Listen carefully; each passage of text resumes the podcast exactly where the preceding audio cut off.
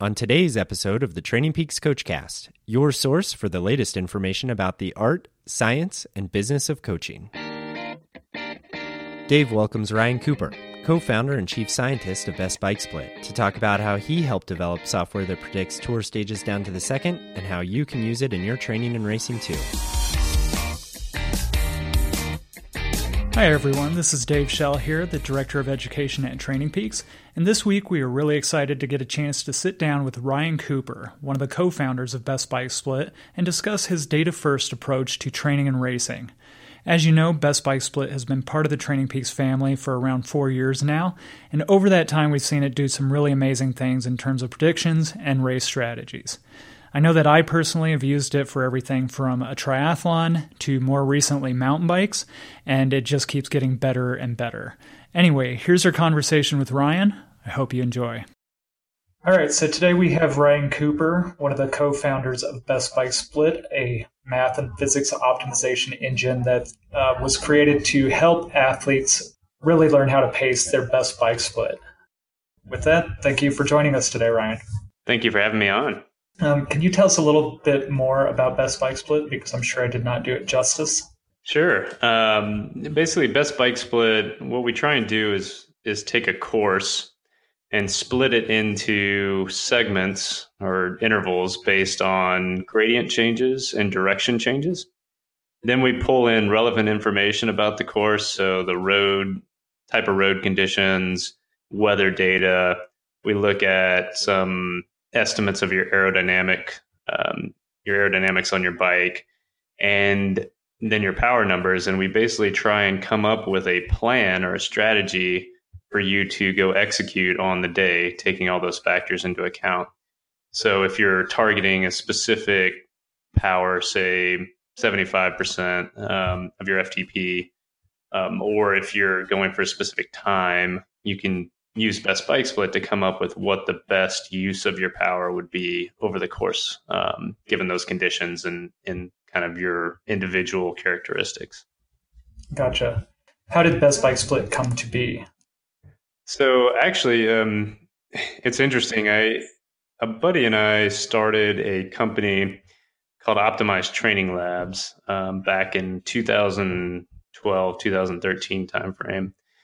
And what we were trying to do is I was working on my PhD in optimization mathematics, and we were trying to come up with a kind of a smart scheduler. And it didn't get a ton of traction. Um, but what we ended up kind of doing is saying, hey, is there something else that we could do that's not really competing with coaches, that coaches could use, that athletes could use, that's not really out there today? And about that same time, this was in summer of 2013, the tour had started.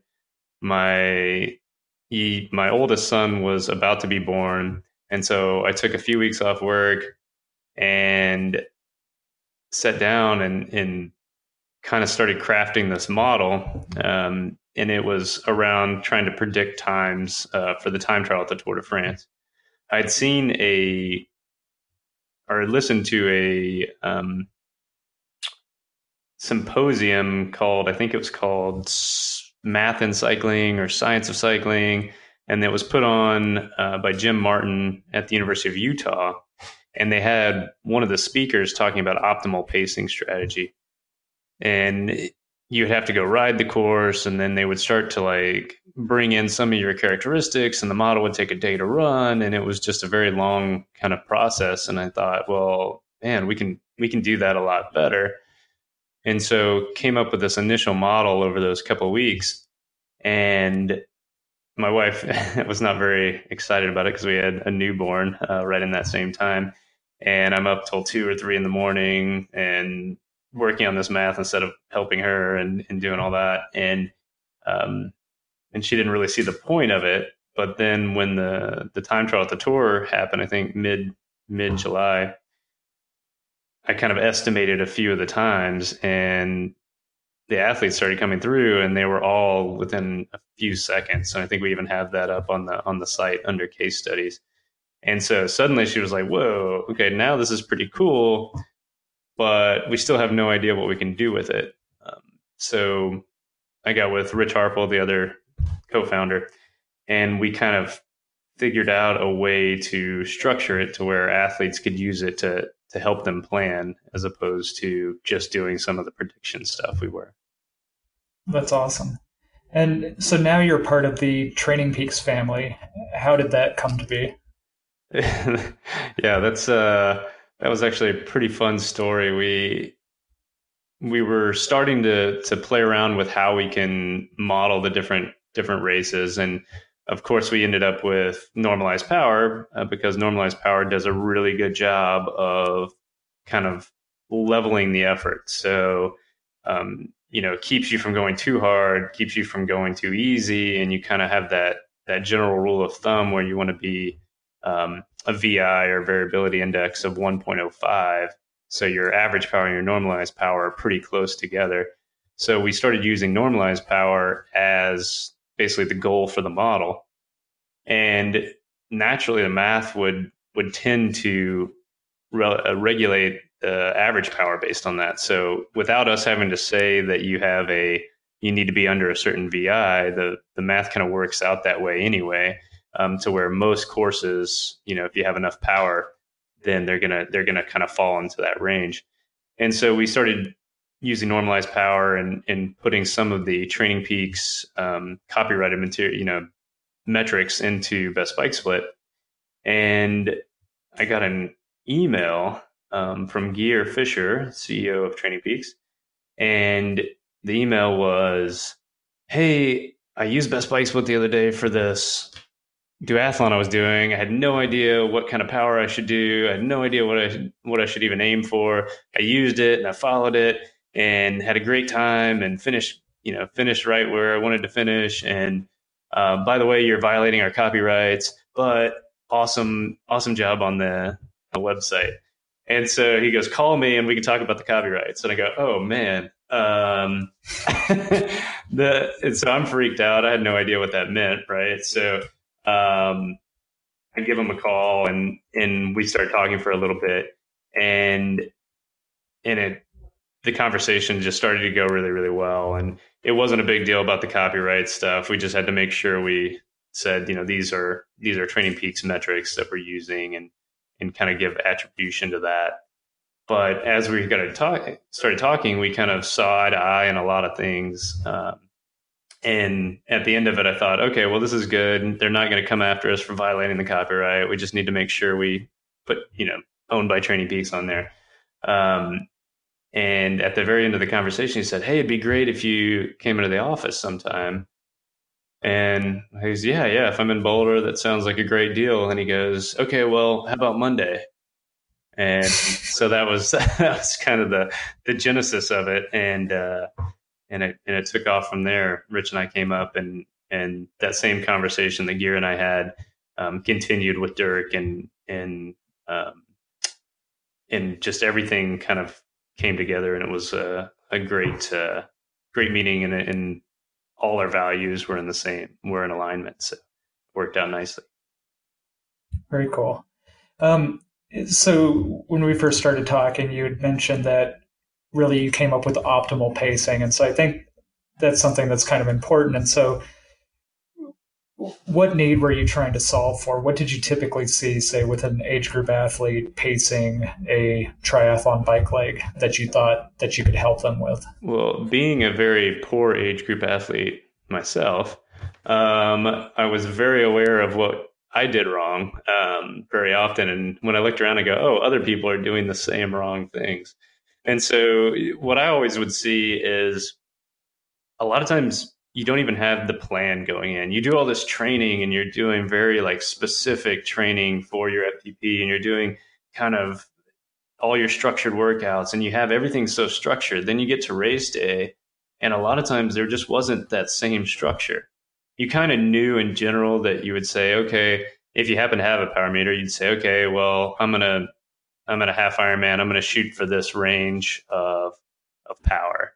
Um, kind of using the old charts for that Joe Friel published, you know, back in 2012 and maybe even before that, with how to cheat by using a power meter. If you're at an Ironman, you can kind of gauge. Well, I kind of know I'm going to finish about this time. So for a TSS number of this, I can go at 0.7 IF and and you kind of have that in your mind a little bit, but every course is so different. And so what I usually see, especially on the age group side, is all these athletes going out way too hard. You're amped up, you get out of the swim, you're excited, everybody's around you, so you jump on the bike and and you just start cranking it up that first hill and you're you don't even realize that you're pushing 350 watts or 400 watts for that first 30 seconds and then you start settling in. And you know so what i wanted to do is say okay let's have a plan just like you do in training. Let's have a real structure. And the thing that stuck out in my mind or or basically the thing i saw that that solidified this was in that same Tour de France time trial where we did the initial model I saw after the fact, I saw Tony Martin's race plan for that. And it was only 19 miles, I think. And he had 45 or 80 or something. He had, he had written out on a piece of paper every single section of the course and exactly what he was going to do on every section. So coming out of this turn, I'm going to, you know, fast acceleration up this hill, power limit this, and so he had every little thing marked down. And so at that point, when you go race, it's just checking off the list, just like you do with a structured workout, just like you do in training. And so that's what I wanted to provide. I said, okay, that's what we can do. Like that's what triathletes need. That's what athletes need is to be able to say, can we go out and execute and start checking this off the list and have confidence that if we do that, we're going to have a good race right? It, it, that reminds me of when I got my first power meter and I did the Kansas 70.3. And at the time, we didn't have this tool, obviously. And all I had to go off of, as you had mentioned, was the intensity factor. And so my whole plan was I was going to try to maintain a certain um, normalized power. Well, the problem is it was a super hilly course. And so I ended up just kind of crushing myself. And by the last, you know, 10 to 15 miles, I was just dying And so had I had this tool at the time, it probably would have told me like how to distribute that effort rather than trying to get it all in in that first 20 miles or so. Yeah, I think eh, that's a that's a common issue with with a lot of athletes is is just pushing too hard on the hills, especially on those kind of rollers or or or even just you know like you mentioned there a, a hilly course. You start to you start to say, "Oh, I'm going too slow. I'm going too slow. I need to pick it up," and so you start pushing that power higher and then you start relaxing more on the on the downhills and then you you start to your legs start to feel it towards the end and then you still realize oh wait i gotta run after this so um, definitely I, I, think that's a that's one issue um, we have seen in the software and and you've you've noticed it as well is for other types of races like mountain bikes or lower powered athletes where you just don't have the gearing to to ride at as low a VI as you know it may be optimal. So we've started to do things in the software to allow for those settings so that we can say, hey, this athlete's FTP may be 180. So on those hills, the gearing's just not set up to where you can spin at 150 watts. You may have to go up to 180 or 200 watts just to maintain any kind of speed over that. And similarly in mountain biking where you have um, you know a lot of technical stuff where you're not going to be pedaling um, then we wanted to make sure we could accommodate that with the model as well. So that's some of the areas that we're starting to address. Yeah and i'm glad you brought that up. I um i actually was just running a model this morning comparing i'm about to start a race and i ran a model for the first stage and it, it's absolutely amazing um, you've come a long way with the off road stuff because it ended up being about two minutes off of what I actually did last year. Um, and at one point, you and I were talking that uh, I believe you were talking to the mountain bike coach of BMC, and he was saying that mountain bikers just don't pace at all and they go out way too hard. And so it's kind of interesting now as you start to iterate on this, like how can it be applied to something like a mountain bike race? And maybe if I, I save 20 watts on the first climb, I'll have 15 watts more on that last climb. Yeah, I think mountain biking is definitely tricky, as you know. I mean, and a lot of people start off because depending on the terrain, if you don't start off fast and you get stuck behind people, then, you know, where are the places that you're going to be able to even pass? And so you do have a little bit of that going on at the very beginning. Um, but what we can start to look at is say, hey, if you do that, and if you know you're going to do that, what impact can that potentially have on the rest of the race? So, you know, if you know it's only going to be the first five miles or the first whatever, the first maybe even 10 minutes, five minutes, that's going to be really hard, you can kind of factor that in and then say, okay, for the rest of it, now how do I get into my pacing? How do I start to to look at that at the the rest of the you know kind of beginning of the course? Right, and that's a good point. And I would say, at least in my experience, it almost becomes more applicable once you start getting into more endurance mountain biking, where you know you're going like 50 miles or something, and a lot of those start on a fire road climb, and so passing isn't going to be as much of an issue. Or if it is, there should be other opportunities down the road to pass, and, and really that energy management might come more into play. Yeah, I think that's that's what we're initial off road is is kind of focused on what you're just saying. So those longer endurance mountain bike races, 50 plus miles, Leadville type of rides, where you are, you know, it may not be as overly technical. There's some ranch roads or farm roads and and jeep roads, and um, and you you can really get a good pacing effort in.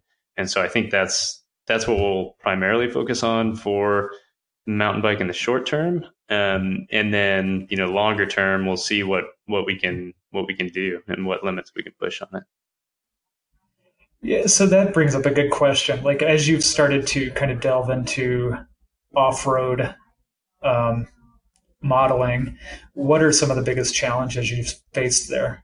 So when we originally did our, our modeling, we kind of assumed that you'd have a, a I guess a baseline distance between segments. So even if you look at switchbacks at the tour and things like that, you still have there's still a significant amount of road in between each switchback, right?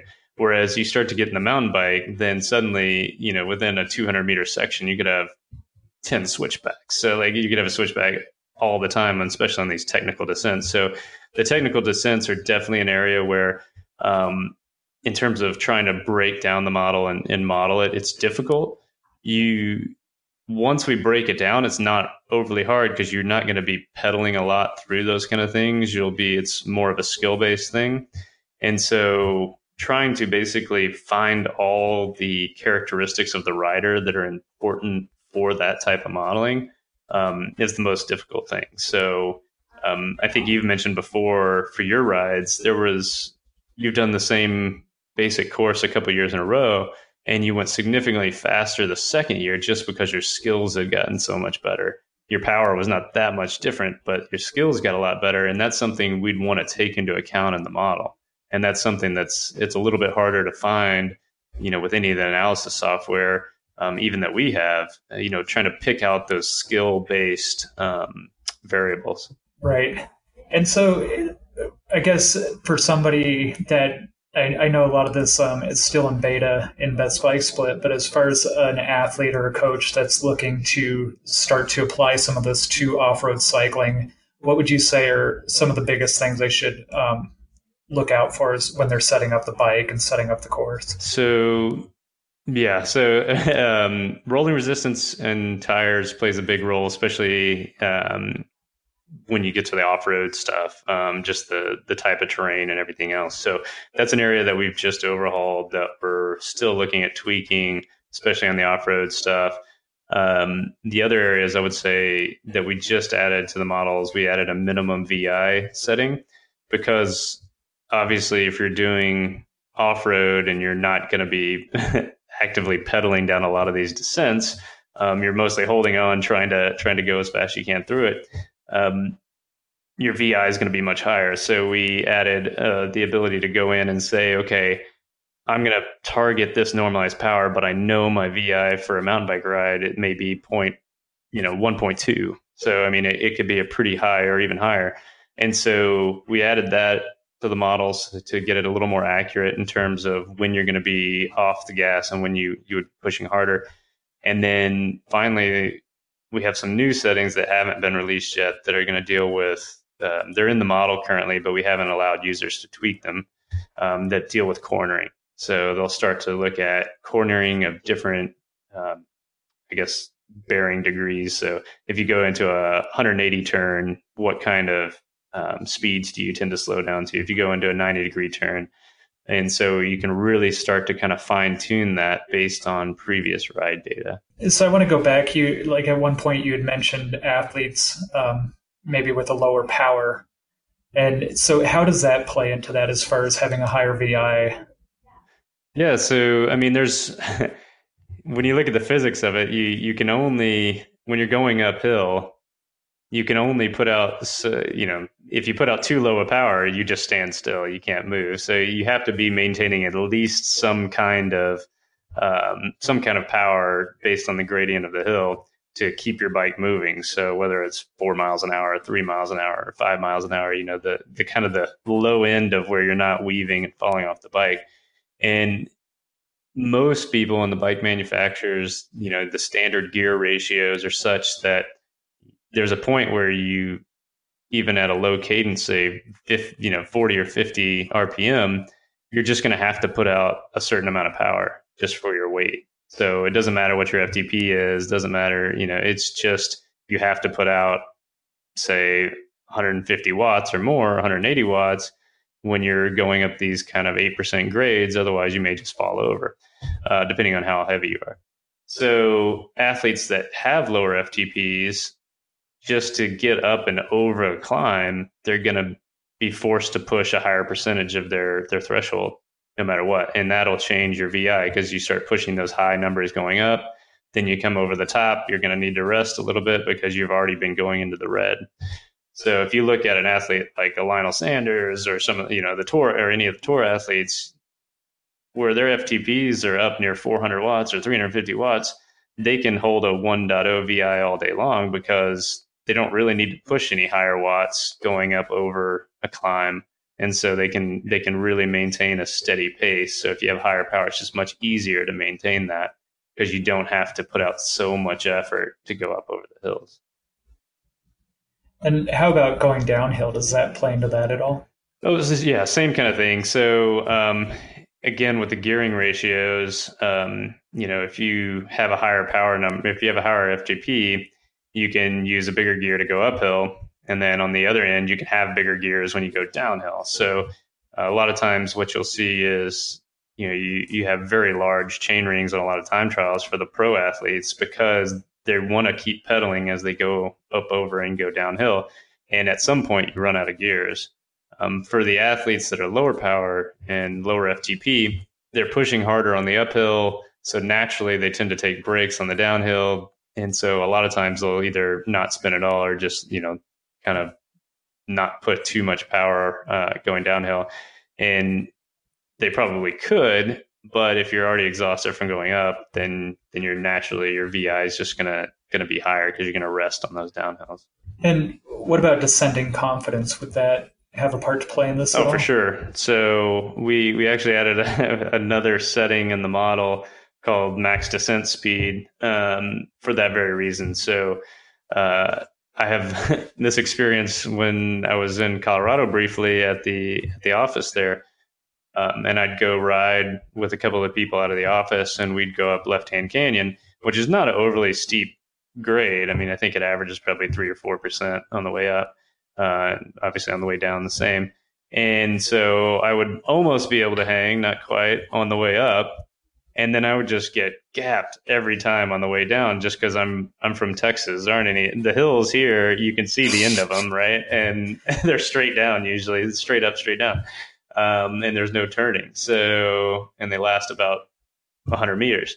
So going down, I would lose a significant amount of time because they're pedaling down the whole way and taking turns on the right, you know, taking turns on the right lines. And I'm sitting there white knuckling, and even if it's only four percent, I'm white knuckling down, and so I'd be two minutes behind on the way up and ten minutes behind on the way down. so you look at it and go, that I mean, there's significant uh, impact on a race, uh, especially if you're not used to being able to descend and you're in one of those environments where you're going to have to for a specific course. So that kind of brings us to another another area that we're really interested in, and that's pointing out where you're losing time on a course. So if you wanted to look at the actual race versus what the planned race was, you can start to to potentially pick out, oh, I'm losing time in the descents, or I'm losing time, you know, in in cornering, and, and you can kind of start to pick out those more skill based things and say, okay, maybe either this race is not for me, or I need to focus on that in my training. And so now I want to um, talk a little bit about equipment. I just I know as a former triathlete that it's always fun to spend more money on your bike to be a little bit more aero or to try to shed some grams off your bike. I'm just curious, in your experience, as you kind of look at athletes, like what are the biggest bangs for your buck when you start looking to add equipment? And then I guess on the other side, what are some of the biggest myths, I guess, or, or kind of wait, wasted money when you're trying to look at something to add to your bike. Yeah, I mean, it's hard to say wasted money. Um, if it makes you feel good, then it then it's usually good.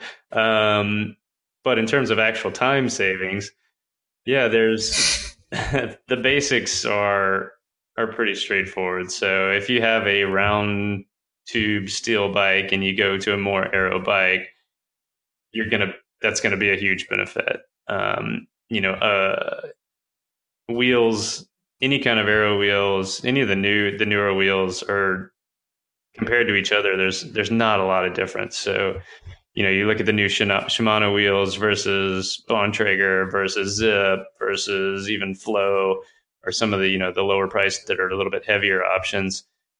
The aero properties are all so good across the board now that it's hard to really find a huge distinction between them. So, you know, going from a box rim to an aero rim is going to be huge, but going from one aero rim to a slightly different one is going to be fairly minimal, right? So, if you're making the upgrade from $200 set of wheels to a thousand or a $2,000 set of wheels, you may not need to make the upgrade to another $2,000 set of wheels. Um, but more important than all of those things, of course, is your position on the bike because that's going to make up the most drag. Um, I will say that the newer kind of whatever they call super bikes now um, for triathlon and, and for time trials, um, they will naturally try and put you in a more aerodynamic position anyway. Um, but you can you can basically you can contour your body to fit very non aerodynamic on an aerodynamic bike and not get much benefit out of it. So a proper bike fit, um, a bike helmet's probably the you know, an aero helmet's probably the biggest bang for your buck if it's properly fitting. Um, clothing is a huge thing. We did a did a study with United Healthcare Cycling last year where we went into the wind tunnel and then we went out and did road tests and testing out some of our, our estimation, our aerodynamic estimation in the software, and wanted to see how different the road test was from the from the wind tunnel. So they would go to the wind tunnel, test everything, go out on the road the next day, test it, and then go back and forth that way. And what we found is that in almost every case, we were within one to two percent on the road of what they saw in the wind tunnel. And then the two cases that we were way, way off, um, one he wrote he wore different clothing in the wind tunnel. I mean, yeah, different clothing in the wind tunnel than he did outside it was cold outside, so he wore kind of a, a heavier long sleeve fleece over overshirt. Um, and it was a 10% impact of just that piece of clothing um, on his aerodynamic drag. So, yeah, so it was a, a significant impact on the drag. Um, the other one that we were real far off on, uh, his left side power meter, it was a right left power meter, and the left one wasn't working. So it just doubled his right and apparently had a 4% discrepancy. So his power meter was reading 8% high. so, um, sure enough, we were, you know, seven, seven or so percent off on the, on the drag numbers. So, yeah, so I, I think like clothing is, is something, you know, making sure that it is not flapping. Anything flapping is bad, even your race number. So anything that you have flapping is bad.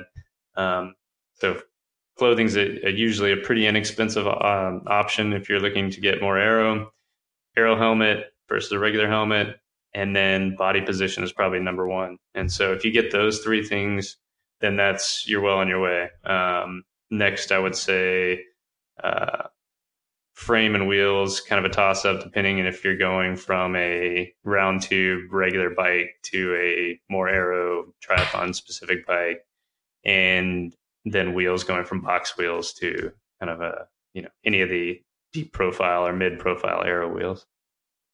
And so, go, going back to wheels, if an athlete has an option to either choose something like, say, an 808, which is more of a deeper profile rim, versus a full disc wheel, and they can only buy one set of wheels, where would you tell them to spend their money? Uh, yeah, that one's a little tricky, and it, and it kind of depends on you know if it's just for racing or if they're going to do other things with it. Um, I would tend to go with the 808. Um, a disc is going to be faster most of the time, and that's an area we're actually looking at right now. It's almost faster all the time, unless you're, unless you're, you know, there's significant climbing involved, and there may be a little bit of weight difference, maybe. Um, but I think it's just a more versatile wheel, and a lot of a lot of bike manufacturers. If you look at the speed concept, it was designed. Um, kind of around, I believe, a a deeper wheel as opposed to a disc. So they they built things in kind of knowing that you'd have a, a deep wheel and not a disc. Um, so if you look at their actual wind tunnel numbers, um, which may or may not be available, um, you know, it's kind of a toss up between the two um, for that specific bike. So yeah, I mean, I think in general I would go with the 808, but if you are if it's just for racing, then yeah, disc is going to be pretty much faster in almost all situations. In which situations would it not be faster? I think if you're a smaller athlete and you have big crosswind, then that would be potentially a kind of a a situation where you wouldn't want to ride it just because it's going to throw you around. Um, I mean, even up to yaw angles and well, yaw angle is basically apparent wind. So for anybody listening, um, whenever you hear yaw angles or you see the aerodynamic charts and they go out to certain yaws, um, it's basically a combination of the crosswind that you have and your forward so that your your apparent wind that you're creating by going forward. So if you have a strong crosswind and you're so 20 mile an hour crosswind and you're going 20 miles an hour, then you have a 45 degree kind of angle um, is what the apparent wind feels like, right? So um, your yaw angle would be significantly lower than than what the crosswind is. Um, and and so unless you have really high crosswind, um, something like Kona where they don't allow discs, um, because you have 30, 40 mile an hour gusts or 50 mile an hour gusts coming through and it hits people kind of on the way down from um, uh, Hawi. And so on the way down from Hawi, there's a place called Waikoloa. And if you stay there, they just call it Waikabloa because it's constantly blowing insane wind. All the all the palm trees are growing basically at an angle, at a 45 degree angle out of the ground because they're just constantly hit with this wind. Um, and so, in those kind of situations, you would definitely not, you know, I wouldn't recommend a, a disc wheel. What about if there's a lot of turns on the course? Oh, that's a good point too. Um, you know, there's there's kind of this power to get up to speed and uh, and acceleration power, and so we do see, especially something like Ironman UK where there's I don't know some 90 turns or whatever throughout the throughout the race. It's a it's a very technical race, and so you're spending a lot of time out of aero and a lot of time accelerating up to speed, decelerating. Um, and so, yeah, I, I, think I've seen poor performance with uh, disc wheels there. Gotcha. And I, I want to go back to one thing you said um, when you were talking about an aero helmet. You said properly fitting an aero helmet. And what do you mean by that? Yeah, so I always like to kind of compare this. You can you can have every piece of aerodynamic equipment available and still, you know, be sitting straight up and look like you're you're on a cruiser bike, right? And you're not going to be aerodynamic. So, um, you know, if you're focused on your position first, and then you get an aero helmet, but you're constantly looking down, and so the aero helmet's just sticking out into the wind the whole time, then you're losing really any advantage that you had so, um, you know, you kind of think about it like um, for a while they had, and they and they still do. They have some helmets that are super long. They have a super long tail, um, and I know like Starykowicz or you know Starkey wears something like that.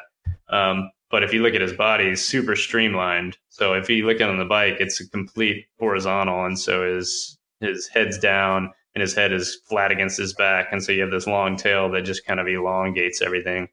Whereas you look at other riders that are looking down or looking around a lot, um, Tim O'Donnell or somebody like that's a, a good example of that. Um, and their body's not quite as long and they're looking down, so you wouldn't want that same kind of aero helmet where you're the tail's sticking up in the in the air every time you look down.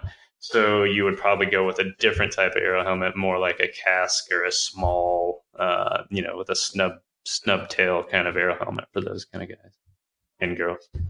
I'd also say for for women, um, and this is something we've seen in the wind tunnel as well, ponytails, tucking ponytails into the helmet uh, makes a significant difference. So having having your hair hair out on the back um, does cause some significant drag, and we've confirmed that in. Wow, I wouldn't have even guessed that, but that totally makes sense, and that's a good tip for all those uh, female triathletes out there, um, or even or somebody with a man bun as well. Right. Might want to tuck that up. um, so I want to. You had mentioned something when you were talking about uh, being in the wind tunnel versus being out in the field, and that rider having a left only power meter and it um, being a bit off. And so uh, we've seen it over the last like three to five years that there's just so many choices available for power meters now and one thing that comes up a lot is is it accurate or how does it compare to this power meter? Um, or even if you've got the same power meter on two different bikes, is it the same? And in your experience, like how much does that actually matter? If you're, you know, is it different if you're building trainer or building training based on that power or when does that accuracy really come into play? Yeah, so there's a couple of schools of thought on that, and when you when you think about the training aspect, as long as it's consistent, then it's not as big an issue because you're training off of that number. What what's weird or what's different now is you have a lot of people that may have an indoor trainer that's doing power. So you may have a Kickr inside, and then you may even have a different bike on your Kickr, and you're reading the power off that. And then you go outside and you have a different power meter on that bike, and and that's where you want accuracy um, you know to be to be the same. You know, you want consistency across indoor and outdoor. Um, and then, of course, for modeling, um, which is a little different than training, we look at the physics behind it. And so you want your power meter to be accurate there. And that part's a, a little tricky um, because you, A, you have power meters in different places. So some are on the pedals, some are, if you look at a hub, PowerTap hub, which is kind of the, a lot of times the gold standard for accuracy, or at least has been, especially like if you do aerodynamic testing at the track and things like that, um, because it's post drivetrain, it's at the wheel, it's you know you you kind of get rid of some of the losses. If you think about uh, pedal based power meters, you're you're pushing with your legs and it's reading the torque as you're pushing through the pedals, and so that's great. It's getting it right at the source, right at your legs. But then now that power transfer has to go through the crane and go through the pedal, go through the crank arm, go through the crank, go through the chain, go through the cassette, and then to the wheel. And so now you have that mechanical loss um, throughout the system that you have to account for if you're modeling it. You know, it's great for training, but in terms of trying to do performance modeling and get your estimates for time and all that kind of stuff, you now have to know, you know, a, a good estimation of what that mechanical loss is in your system.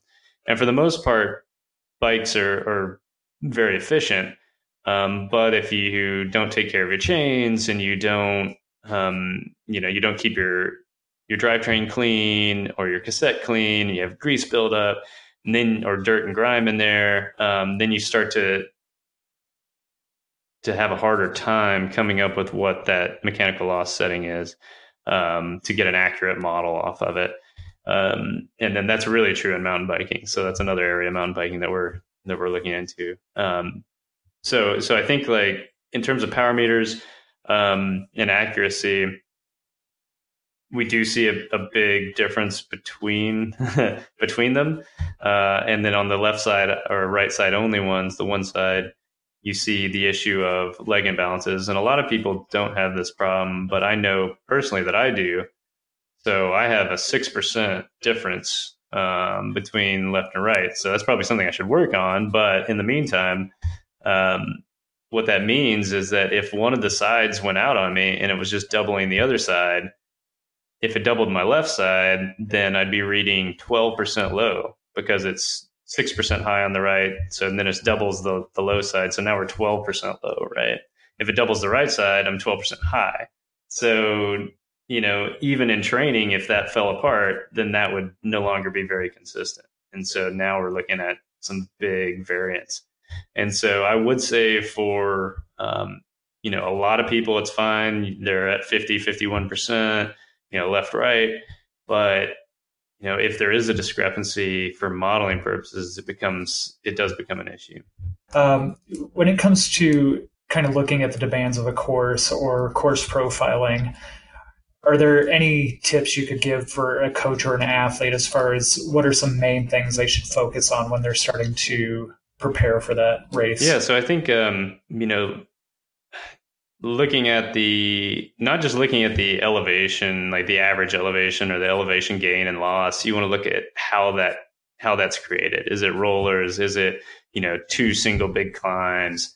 Um, and then start looking at the turns that are involved with it too. Because you once you start looking at, I think Ironman Texas when they shortened the course a few years ago, it had 95 turns over 109 miles or something like that. So you had to turn every mile basically, and so you start to have to think about that and say, okay, well, how am I going to prepare for that? How am I going to prepare my legs for that? How am I going to like prepare my position? And so really starting to like break down the course and say, okay, what's the general directions I'm going to go? What's the weather like there? When will I probably face headwinds and tailwinds?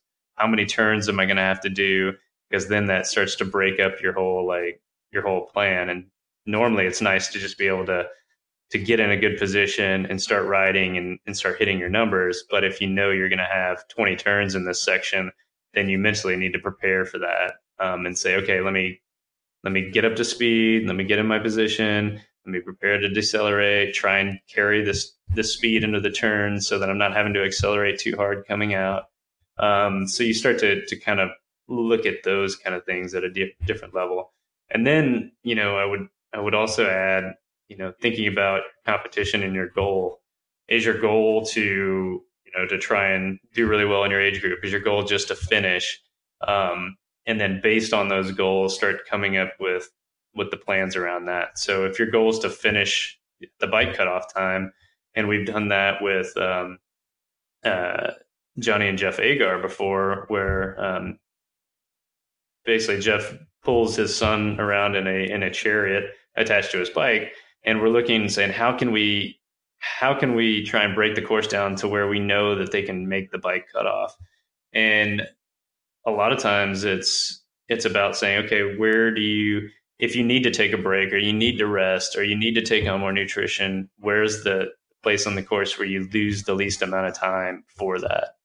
And so you can start to say, well, hey, if you have a headwind, if you're an athlete and you have this strong section of headwind, then it's probably not the best time to sit up and spin the legs out and take all your nutrition because you're losing more time for that aerodynamic, you know, that power drop and that aerodynamic drop or increase um, than you would if you had a tailwind. And so you start to look at those kind of things and say, look at the how the course is built in terms of climbing, um, what the climbs are like, and what type of time you think you'll spend in those different gradients and the power outputs. Start looking at turns and and how you can take those kind of turns and do they come off of hills and those kind of things. Look at the weather, um, and then look at your goals and say, how can I best uh, reach my, or how can I reach my goal? And with all these course factors, you know, to, to look at. So, yeah, I think there's a lot, a lot to look at, but if you, if you kind of break it down and that's what we try and do with best bike split, you can start to look at those variables and say, okay, for me personally, where are the places on the course that can, can give me the biggest advantage and where is it that I'm, I'm more weak? And where can I can I focus my training? Great. And on that same note, and as a perfect segue, I, in my discussions with athletes and with coaches, I think there's a misconception that really best bike split is only about like predicting your bike time. And so what would you say to a listener that what are the other kind of tools or um, ways that you can use best bike split either in training or racing? Sure. Um, yeah, it's funny. We we didn't even have prediction wasn't actually even on any of the in the beginning. It wasn't even part of the uh, I guess the the verbiage or the what what we wrote on the website because it was more about the planning. So I think it was about you know you plan, perform, and then you know adjust. And so the prediction is is a cool um, I guess output of good data in. So in our in my mind, you know, when I look at a model, I always think if you have good data going into the model, if it's a good model, then you're going to have good data going out. And so our goal is to be a self-fulfilling prophecy. If you go and you follow the plan, you should hit the predicted time. That's the goal. So if we can tell you to go ride this power for these different sections and then you come out with the with the right time, then then that's, you know, we've done our job. Uh, and then the prediction fulfills itself. But um, yeah, I think one of the things we added um, pretty early on after we joined Training Peaks was the ability to do what if analysis and what we call time analysis. And what it allows you to do is look at a course and vary um, aerodynamic drag, weight, power, and now rolling resistance and see what the impact is on your time and then you can also zoom into different sections and vary it just for that section and see the impact. And so what that allows you to do is start to look at those things like, okay, if I know during this 20 miles or during this 10 mile stretch, I'm going to want to take nutrition. Well, then I can zoom into that section and say, okay, what happens if I lower my power and I increase my drag? Where am I losing the least amount of time? For that change. And then you can start to say, okay, here's where I'm going to start marking. Okay, in this section, uh, I'm going to stretch the legs. I'm going to take my nutrition. In this section, I need to make sure that I stay as aerodynamic as possible. And so you can start to look at all these different factors. And then in training, you can say, hey, you can actually quantify how much does that titanium rear cog give me? There's 10 grams. How much does that actually give me on this course, right? Um, so you can really start to answer some of those questions of should I focus on power? Should I focus on weight? Should I focus on some combination of the two? Uh, we even use it when we're looking at uh, road racing um, to see what kind of power output you'd have in the peloton. So if you know sitting in the peloton, there's some new studies out that show it's even lower than this. Um, but what we've seen in the past is it's 50% or so, or a little bit less. And terms of drag input, impact. So, um, you know, if you're sitting in the in the in the pack, you're sitting at 50 percent less drag, which is the equivalent of 40 to 35 to 45 percent less power, depending on how hard they're pushing, if there's a headwind and stuff. And so you you kind of look at that and say, okay, well now I can start to to factor in, okay, if I'm going to sit in, here's a good place to sit in, and you start to look at strategy in a road racing setting. You say, hey, in this section, people sitting in the pack or people at the front are they're having to work harder to try and rein in a, a break, for instance, and you can kind of start to look at those kind of things as well. So um, I think one of the things we've we've really always tried to do is say it's not just about the prediction; it's about having a plan going into the race and then being able to adjust that to say, hey, what's for me, what's the best best strategy? And so, if there's if people wanted to learn more about this, either about aerodynamics, aerodynamics, or training with power, those sorts of things, do you have any kind of recommended reading or other resources you would recommend? So we started a, a case study page on the site that kind of goes through some of the topics that we think are are important. Um, the Training Peaks blog is is always a, a great place to go um, as a reference point to start diving into things. And then from the Training Peaks blog, a lot of times if you you know you kind of go in looking for aerodynamics articles, then those will reference other articles that they can kind of split out. Um, in terms of of books, you know, there's there's always the traditional training and racing power meter. Um, it's kind of uh, goes into extreme detail uh, in some cases. Um, and then there's also Joe's books, and so Joe Friel's books, which are is how I got started, even learning about triathlon in the first place. And if I look at my bookshelf, got the cyclist training Bible, the triathlete training Bible, training and racing with a power meter, and then cycling science, and they're all right next to each other. And cycling science is a newer kind of overview book um, that touches a lot of a lot of different topics, and so um, you know you can't really go wrong with any of those. Um, and they kind of give you a from a high level view to a you know very in depth view of you know power meters, aerodynamics. Um, another one I would add to the list, it's a little older, is called Bicycling Science, um, and that's if you really want to go into kind of even more in depth um, detail about some of the science and physics and, and things behind cycling. Cool. Um, one last thing, if you tell the listeners out there, is there any recommendations or advice you have either for a coach or an athlete as far as um, really just reaching their potential in their race um, using your tools?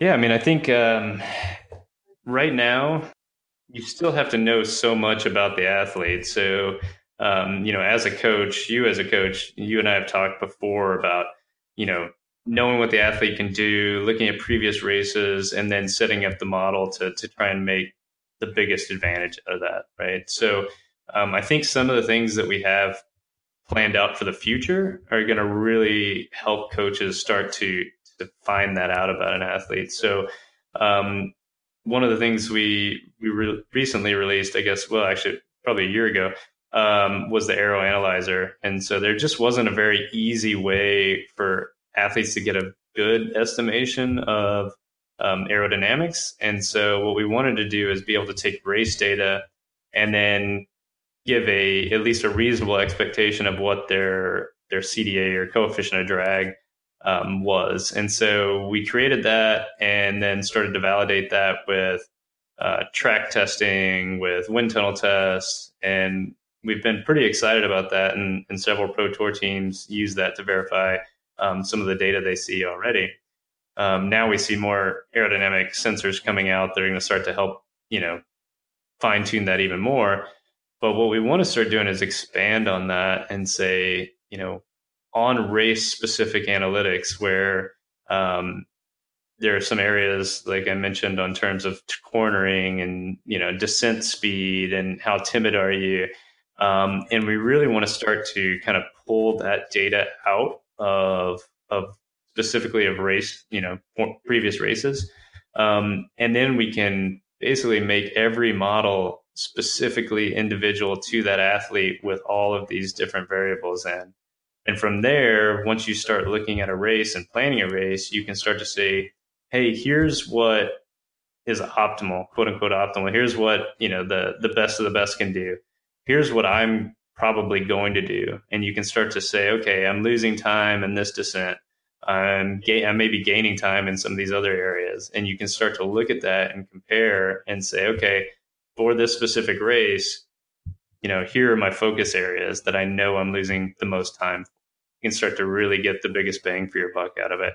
And that's an area, you know, for I've wanted to do for the last four years is really, you know, kind of complete that loop to where you have planning, execution on race day, post race analysis that then updates your future planning. And so I think that's that's kind of our key focus area. And I think that's what's going to give the biggest benefit to coaches and athletes. Awesome. That's great. Well, thank you so much for your time. I really appreciate you taking the time to talk with me today. Thank you, Dave. Take care. Hey everyone, Dave here again. We hope you enjoyed our talk with Ryan. You can find Ryan's suggested reading list and some other helpful links on the Training Peaks blog, as well as where to follow him on social media. Keep an eye out for more Training Peaks Coachcast soon, where we'll interview top coaches and icons from the endurance sports world on the art, science, and business of coaching. Thanks for listening.